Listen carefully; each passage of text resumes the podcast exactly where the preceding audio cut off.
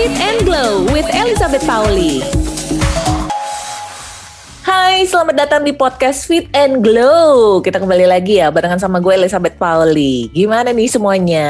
Puasa minggu keduanya apakah lancar-lancar atau sudah ada yang bolong-bolong? Sambil menemani kamu yang sedang berpuasa, seperti biasa gue akan memberikan informasi seputar health and beauty di Fit and Glow ini.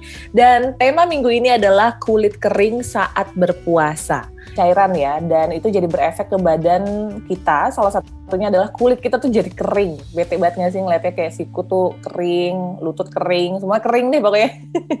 Aduh saya aja tuh yang nggak puasa aja ngerasa kayak kok kurang minum kulit jadi kering gitu. Bener banget.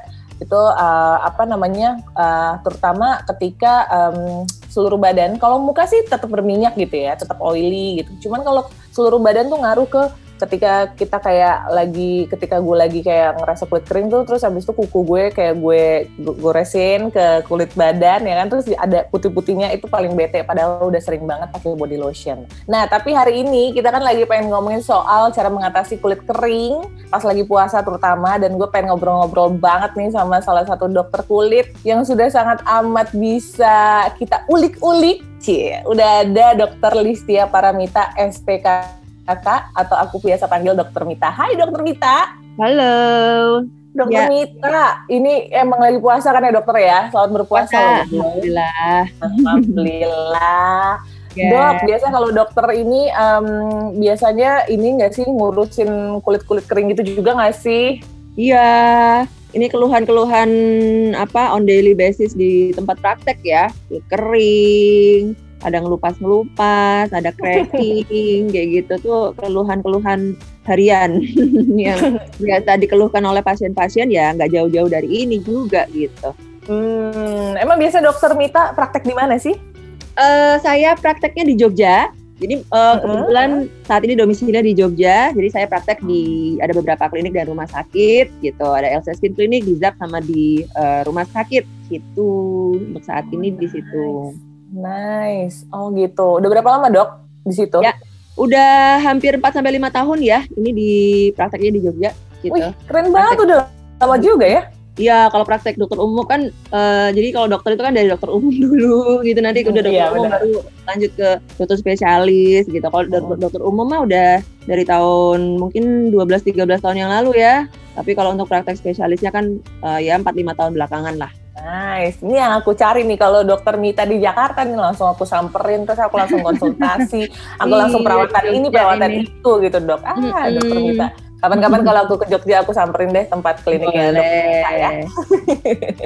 nah Boleh, dok sebelum kita ngobrol lebih lanjut nih dok, ini ada seorang teman yang pengen cerita nih dok. Hai Babet, hai dokter Mita, aku Nabila. Aku punya masalah dengan kulit aku. Kulit aku kering gitu dan kalau sebelum puasa kan emang kunci menjaga kelembapan kulit ialah dengan minum air putih. Kalau puasa kan bisa minum air putihnya saat berbuka sampai sahur aja. Jadi gimana ya dok biar kulit aku nggak kering banget dan terkadang sampai ada yang kulitnya jadi terkelupas gitu. Halo Nabila, jadi benar banget ketika kita berpuasa memang resiko untuk kulit menjadi kering itu jadi lebih tinggi gitu, frekuensinya menjadi lebih tinggi. Memang kita hanya bisa mengkonsumsi uh, air putih gitu ya atau cairan itu kan memang sejak sahur eh sorry sejak buka sampai sahur gitu kan. Jadi emang gimana kita pinter-pinternya untuk mengatur asupannya itu nggak berubah dari kita sebelum puasa, cuman waktunya aja yang diubah jadi waktunya yang dulu biasanya kalau nggak lagi puasa kan kita siang, pagi, siang, sore minum gitu ya. Nah karena sekarang puasa maka waktu mengkonsumsi cairannya itu dipindahkan dari sejak eh, buka puasa sampai ke sahur gitu bisa banget cara uh, ininya apa namanya uh, ngatur cairannya gitu. Mungkin dengan uh, dua dua dua dua gitu ya dua gelas setelah buka puasa dua gelas setelah uh, apa maghrib atau menjelang isya dua gelas mau tidur dua gelas ketika sahur misalnya. Itu kan juga jatuhnya udah 18 juga gitu. Dan perlu juga diingat kurang cairan itu bukan satu-satunya yang menyebabkan kulit kita kering ya gitu. Cara kita merawat kulit kita sehari-hari itu juga berperan banget karena kulit itu kan organ hidup. Dia bisa berubah seiring dengan adanya stimulasi atau perubahan juga dari lingkungan. Misalnya cuacanya ekstrim panas atau ekstrim dingin misalnya, itu kan juga resiko kulit akan menjadi lebih kering. Nah kalau kita nggak tambahin pelembab, jadi double kering tuh gitu kulitnya. Jadi selain tadi mengkonsumsi cairan, cara kita untuk uh, merawat kulit sehari-hari itu juga perlu diperhatikan sih. Well, thank you banget ya Dokter Mita udah ngasih jawaban yang jelas banget untuk Nabila. Thank you Dokter Mita.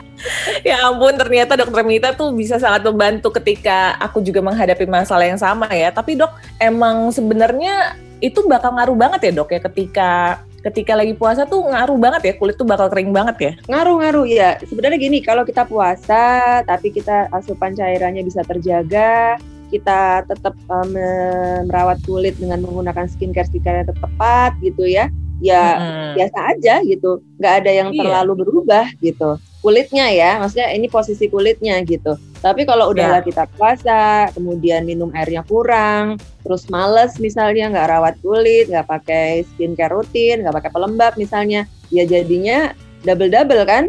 Udah iya, lakukan cairan dari dalam gitu. Nggak kita kasih pelembab pula. Jadinya ya kering banget gitu. Mm -mm. tapi memang ngaruh ya dok dengan uh, yang kita pernah dengar nih. Sering bahkan kita dengar kalau sehari itu harus minum at least 8 gelas per hari dengan teknik. Ya tadi dokter sempat bilang 222 itu kan atau 242 gitu. Nah hmm. atau emang kita minumnya secukupnya aja gitu.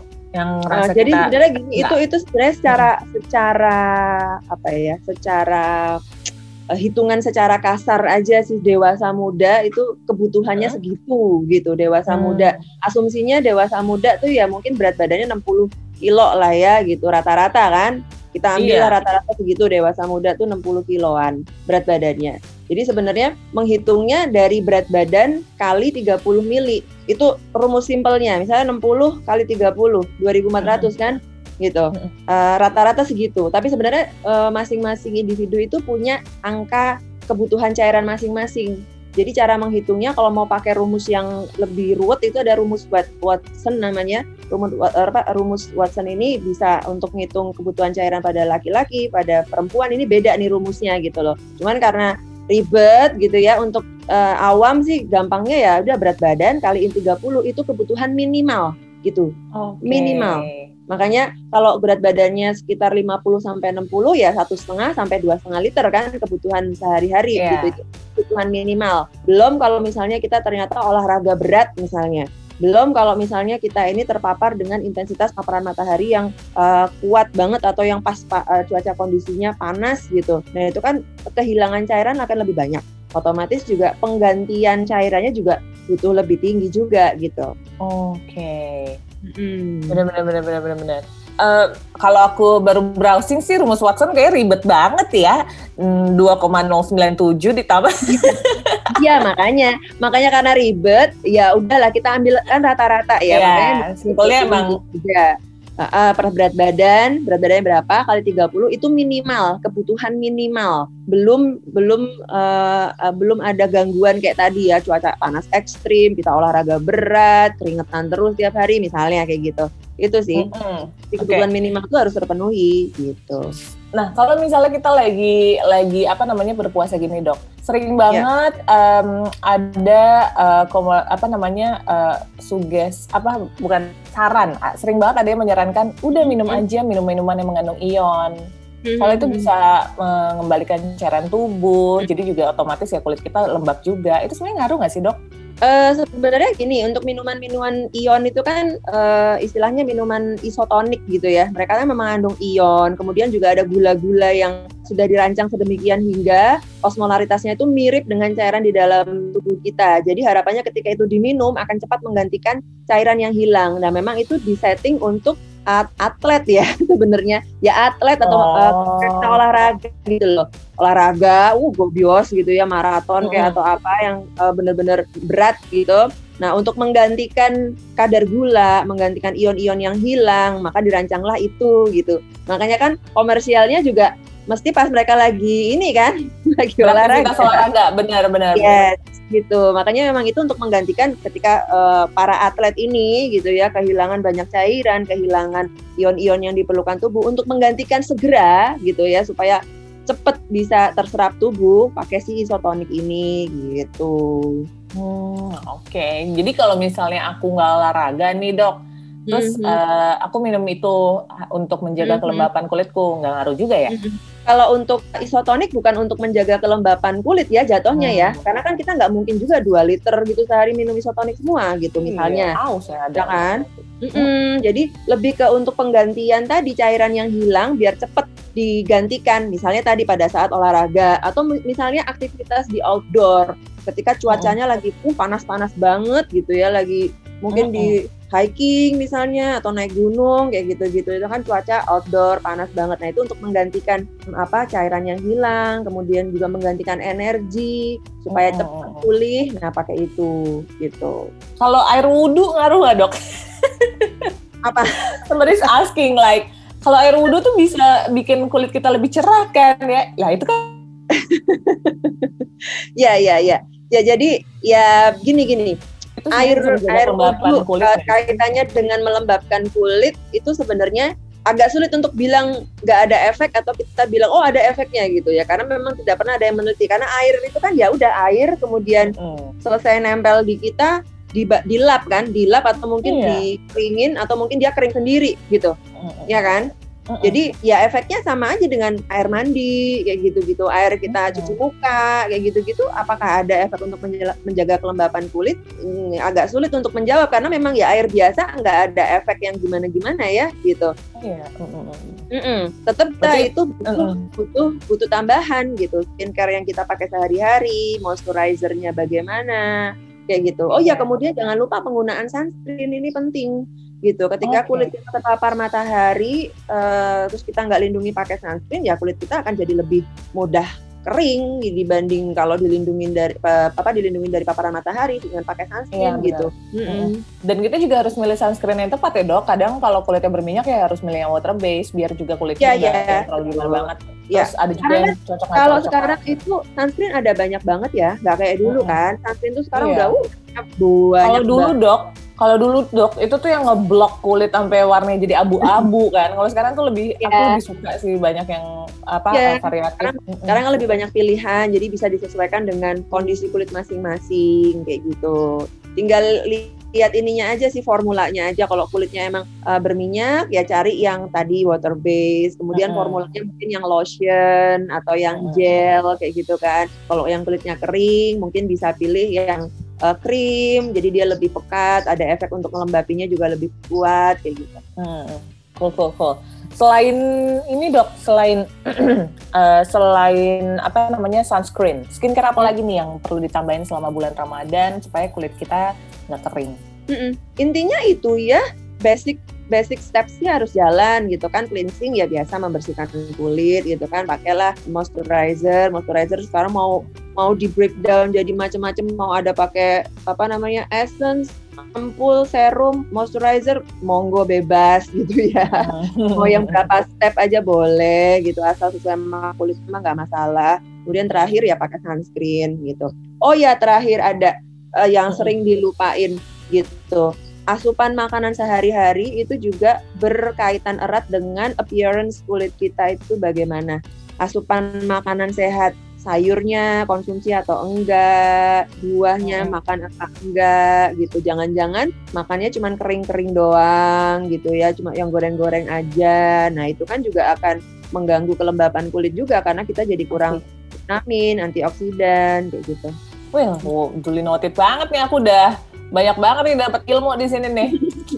Sik, nice, nice. Nah, kalau aku baca di internet nih dok, selain skincare, selain asupan makanan, Ya. katanya kualitas tidur juga ya. Jadi katanya kalau terlalu lama itu juga bisa ngaruh ke kulit. biasanya kalau penelitian-penelitian itu bukan terlalu lama sih tapi kurang lack of sleep kurang ya. iya kalau kelebihan mah nggak ada ya. Kelebihan sih nggak nggak ada efek yang gimana gimana ya. Cuman mungkin pusing aja gitu ya kelamaan molor gitu kan. Mm-mm. nah, gelieng gitu. Tapi kalau efek ke kulit terlalu lama nggak ada. Itu biasanya penelitian-penelitian itu malah menunjukkan kalau kita tuh kurang tidur begadang gitu ya lack of sleep atau gangguan tidur itu memang memang berpengaruh pada appearance kulitnya. Gitu. Jadi nggak seger gitu ya dok ya. Iya iya iya benar. Yang nggak seger, kemudian dia kusam, nggak nggak apa ya, eh, nggak bercahaya gitu ya, nggak luminous gitu, nggak bercahaya kayak kusam gitu. terus mm, apa juga mengganggu regenerasi sel-sel kulit, sel-sel kulit matinya juga regenerasinya nggak nggak oke okay, kayak gitu yang harusnya luruh jadi nggak luruh, jadinya tampak lebih gelap misalnya tampak lebih kusem kayak gitu gitu hmm. kan sering tuh dikeluhin kalau sering begadang gitu gitu kan atau problem jerawatnya flare up lagi. Kalau misalnya kurang kurang tidur atau uh, tidurnya begadang jerawatnya gitu kan. Yang tadinya udah tenang gara-gara begadang kambuh lagi merah lagi Ih, dok lagi. itu aku banget. Itu aku banget. Jadi aku emang dua minggu terakhir ini kan kerjaan aku lagi banyak banget kan dok. Terus aku begadang oh. kan. Terus aku ya, jerawatan kan? terus makanya aku aku, aku tuh makan udah bener ya dok ya. Aku makan udah bener skincare udah bener ini kenapa jerawatan ya gitu. Terus aku baru nyadar, ya. ngaruh nggak sih sebenarnya begadang ke jerawat? Ternyata ngaruh. Jadi aku ngerasa kok kayaknya parah dok. Aku baru yeah. tahu kayak dua minggu terakhir ini. Ngaruh, ngaruh, ngaruh banget. Soalnya, banget. soalnya gimana sih dok? Uh, penjelasan singkat klinisnya aja sih kayak karena hmm. aku apa nih regenerasi kulitnya nggak bagus kah atau karena stres kah atau jadi kayak oily makanya jadi jerawatan gitu? Ya uh, sebenarnya bukan terus begadang terus langsung shortcut muncul jerawat gitu? Enggak. Ketika kita begadang nggak semalam dua malam ya. Ini bu, ini bukan begadang yang accidental ya. Bukan kalau semalam dua malam sih enggak lah langsung besoknya jerawatan. Hmm. tapi biasanya yang udah terjadi eh, on daily basis gitu terlalu sering gitu kan. Jadi ketika kita memang begadang terlalu sering gitu itu akan apa namanya ada hormon-hormon yang terganggu. Nah, hormon-hormon yang terganggu itu dia akan bermuara pada mengganggu si aktivitas kelenjar minyak. Jadi hiperaktif si kelenjar minyaknya itu. Nah, ketika kelenjar minyaknya hiperaktif, maka otomatis akan lebih mudah banget terjadi sumbatan di pores-nya gitu. Ada clogging pores-nya ya dari minyak yang okay. berlebihan, sel kulit matinya dia apa numpuk sih di situ, jadi mudah komedonya terbentuk gitu ya. Begitu komedo terbentuk, ya pasti akan jalan lagi ke proses selanjutnya ke reaksi radang. Kalau si begadangnya dilanjut-lanjutin nih gitu. Oh my god, oh my god, aku aku harus berhenti bergadang. Oke, okay, tapi iya. sebenarnya sekarang udah lebih santai sih dok, nggak nggak yang begadang lagi, kayak dua minggu terakhir aja sih gitu, dua minggu yang lalu. Yeah. Ah, oke okay, oke, okay, aku tenang sekarang. Kirain kayak apakah ada yang masalah dengan makananku lagi, apakah ada yang masalah dengan skincareku lagi, ternyata gak ada begadang. Oke. Okay? Hmm. Thank you dok, ini aku happy banget dengernya ternyata beneran gara-gara begadang. Well, uh, itu kan karena aku mukanya berminyak juga ya dok ya, maksudnya yeah. makanya aku juga muncul lah si jerawat-jerawat mengesalkan ini kan. Nah, yeah. apa kabar nih dok dengan kulit kering? Mm-hmm. Uh, pasti kan tambah kering juga kan pas lagi puasa gitu. Ya, nambah kering. Butuh double protection gitu nggak? Uh, ya tadi ketika memang basicnya kulit kita kering ya harus menjaga dari berbagai aspek tadi kan. Hmm. Cairannya dijaga, yeah. asupan makanannya dibenerin gitu. Kemudian hmm. skincare-nya juga jangan lepas gitu itu sih yang harus diperhatikan. Kalau misalnya dibiarin aja, apa efeknya gitu kan? Ya keringnya akan makin menjadi-jadi paling paling nggak enak ya kulitnya jadi kayak ketarik ketat gitu ya beberapa area mungkin bisa sampai pengelupasan. Dan kalau misalnya pengelupasan ini terjadi berulang-berulang misalnya kayak pengelupasan sering itu kan di bagian sekitar lipatan hidung gitu ya lipatan hidung sudut bibir itu kan ngelupas kering ngelupas kering bolak-balik lama-lama hitam gitu hiperpigmentasi jatuhnya. Iya benar-benar. Gitu. Gak enaknya kulit kering tuh itu apalagi yeah. dia iya. juga sering apa lebih cepat ini ya dok ya apa muncul keriput juga kan makanya yeah, harus yeah. selalu dijaga kelembapannya benar-benar Alright, um, terus dok uh, ada tips nggak sih tips khusus gitu untuk yang lagi dengerin podcast ini juga nih supaya kulitnya tetap sehat pas lagi puasa, bukan cuma biar kering ya, tapi setidaknya uh, supaya lebih glowing mungkin atau perawatannya ada, mungkin ada tips tips khusus nggak dok? Gitu. Oke, okay. ya tadi balik lagi sih yang penting nomor satu healthy lifestyle-nya itu harus okay. harus jangan jadi slogan doang ya, tapi dilakukan. jangan cuma di Instagram doang ya. jangan cuma ala-ala pencitraan gitu ya, cuma iya, di story di feed-nya, wuh kayaknya sehat banget gitu. Wah, pada begadang. Kamu lagi ngomongin siapa sih? Ngomongin siapa ya? Ada yang minggu ya. Oke oke oke, iya betul. Pakai healthy lifestyle. Perlu individu loh ini. Healthy lifestyle-nya harus benar ya healthy lifestyle itu kan termasuk pola tidurnya gimana gitu kan pola makannya gimana olahraga teratur kayak gitu. Kemudian cara kita merawat kulit kita sehari-hari itu juga diperlukan diperhatikan juga gitu kan skill kita gimana gitu. Kalau emang basicnya kulit kita ini emang gampang kering atau basicnya emang kulit normal to dry gitu. Nah ini memang harus ekstra hati-hati pada saat puasa, pada saat kayak gini nih, ini kan sekarang puasa dan peralihan cuaca juga kan panas dingin panas dingin nggak nggak jelas gitu. Nah ini Parah. perlu uh, uh, perlu perlu diperhatikan lebih detail gitu mungkin pemakaian moisturizernya frekuensinya lebih sering gitu kan atau kalau perlu uh, pakai apa tambahan kayak face mist kayak gitu-gitu jadi bisa agak kering semprot lagi agak kering semprot lagi. Apalagi kalau teman-teman berada di ruangan yang ber AC dalam durasi waktu yang lama. Itu kan juga nambah-nambahin kulit jadi kering juga gitu. Di kantor AC-nya dingin banget sampai menggigil gitu ya kulitnya langsung kisut-kisut tuh pada kering. Gitu. Lupas-lupas kayak gitu-gitu. Makanya emang perlu tambahan tadi kalau memang perlu ditambahin frekuensi uh, moisturizernya ditambahin. Atau kalau perlu tadi pakai face mist gitu kan. Jadi sejam dua jam semprot sejam dua jam semprot kayak gitu. Karena memang kalau nggak diatasi dengan tadi pakai uh, apa nambahin frekuensinya atau pakai face mist atau ditambahin apa gitu emang jadi perih loh.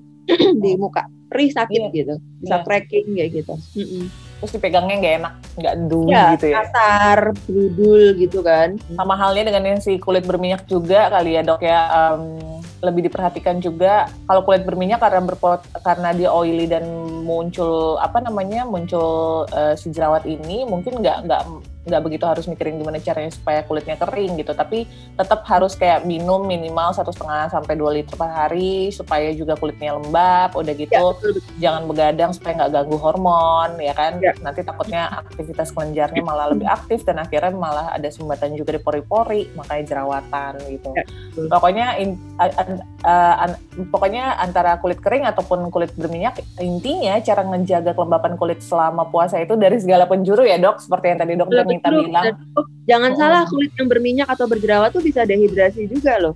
Begitu oh, dia dehidrasi itu tambah parah. Gitu. Benar-benar. Kita juga harus perhatiin uh, makanan makanan yang kita konsumsi, minuman juga harus tetap banyak. Yang rumus Watson tadi uh, dokter Mita bilang berat badan hmm. kali 30 ml dan juga minimal at least satu setengah sampai 2 liter. Terus rajin pakai skincare dan tidur teratur ya dok ya. Betul so happy bisa dapat banyak ilmu di sini. Dokter Vita, thank you banget lah mau ngobrol-ngobrol di sini di podcast Fit and Glow. Sama-sama Yeay. Jadi untuk teman-teman juga nih yang mau lebih lanjut mengenal Dokter Mita bisa langsung follow di mana, Dok? Instagram Dokter Mita? Di drmita.spkk. nice, nanti aku juga follow ah. Nah, buat teman-teman juga bisa dengerin Fit and Glow di Delta FM, Bahana FM dan juga Female Radio dari hari Senin sampai Jumat jam 10 sampai jam 4 sore. See you. Fit and Glow with Elizabeth Pauli.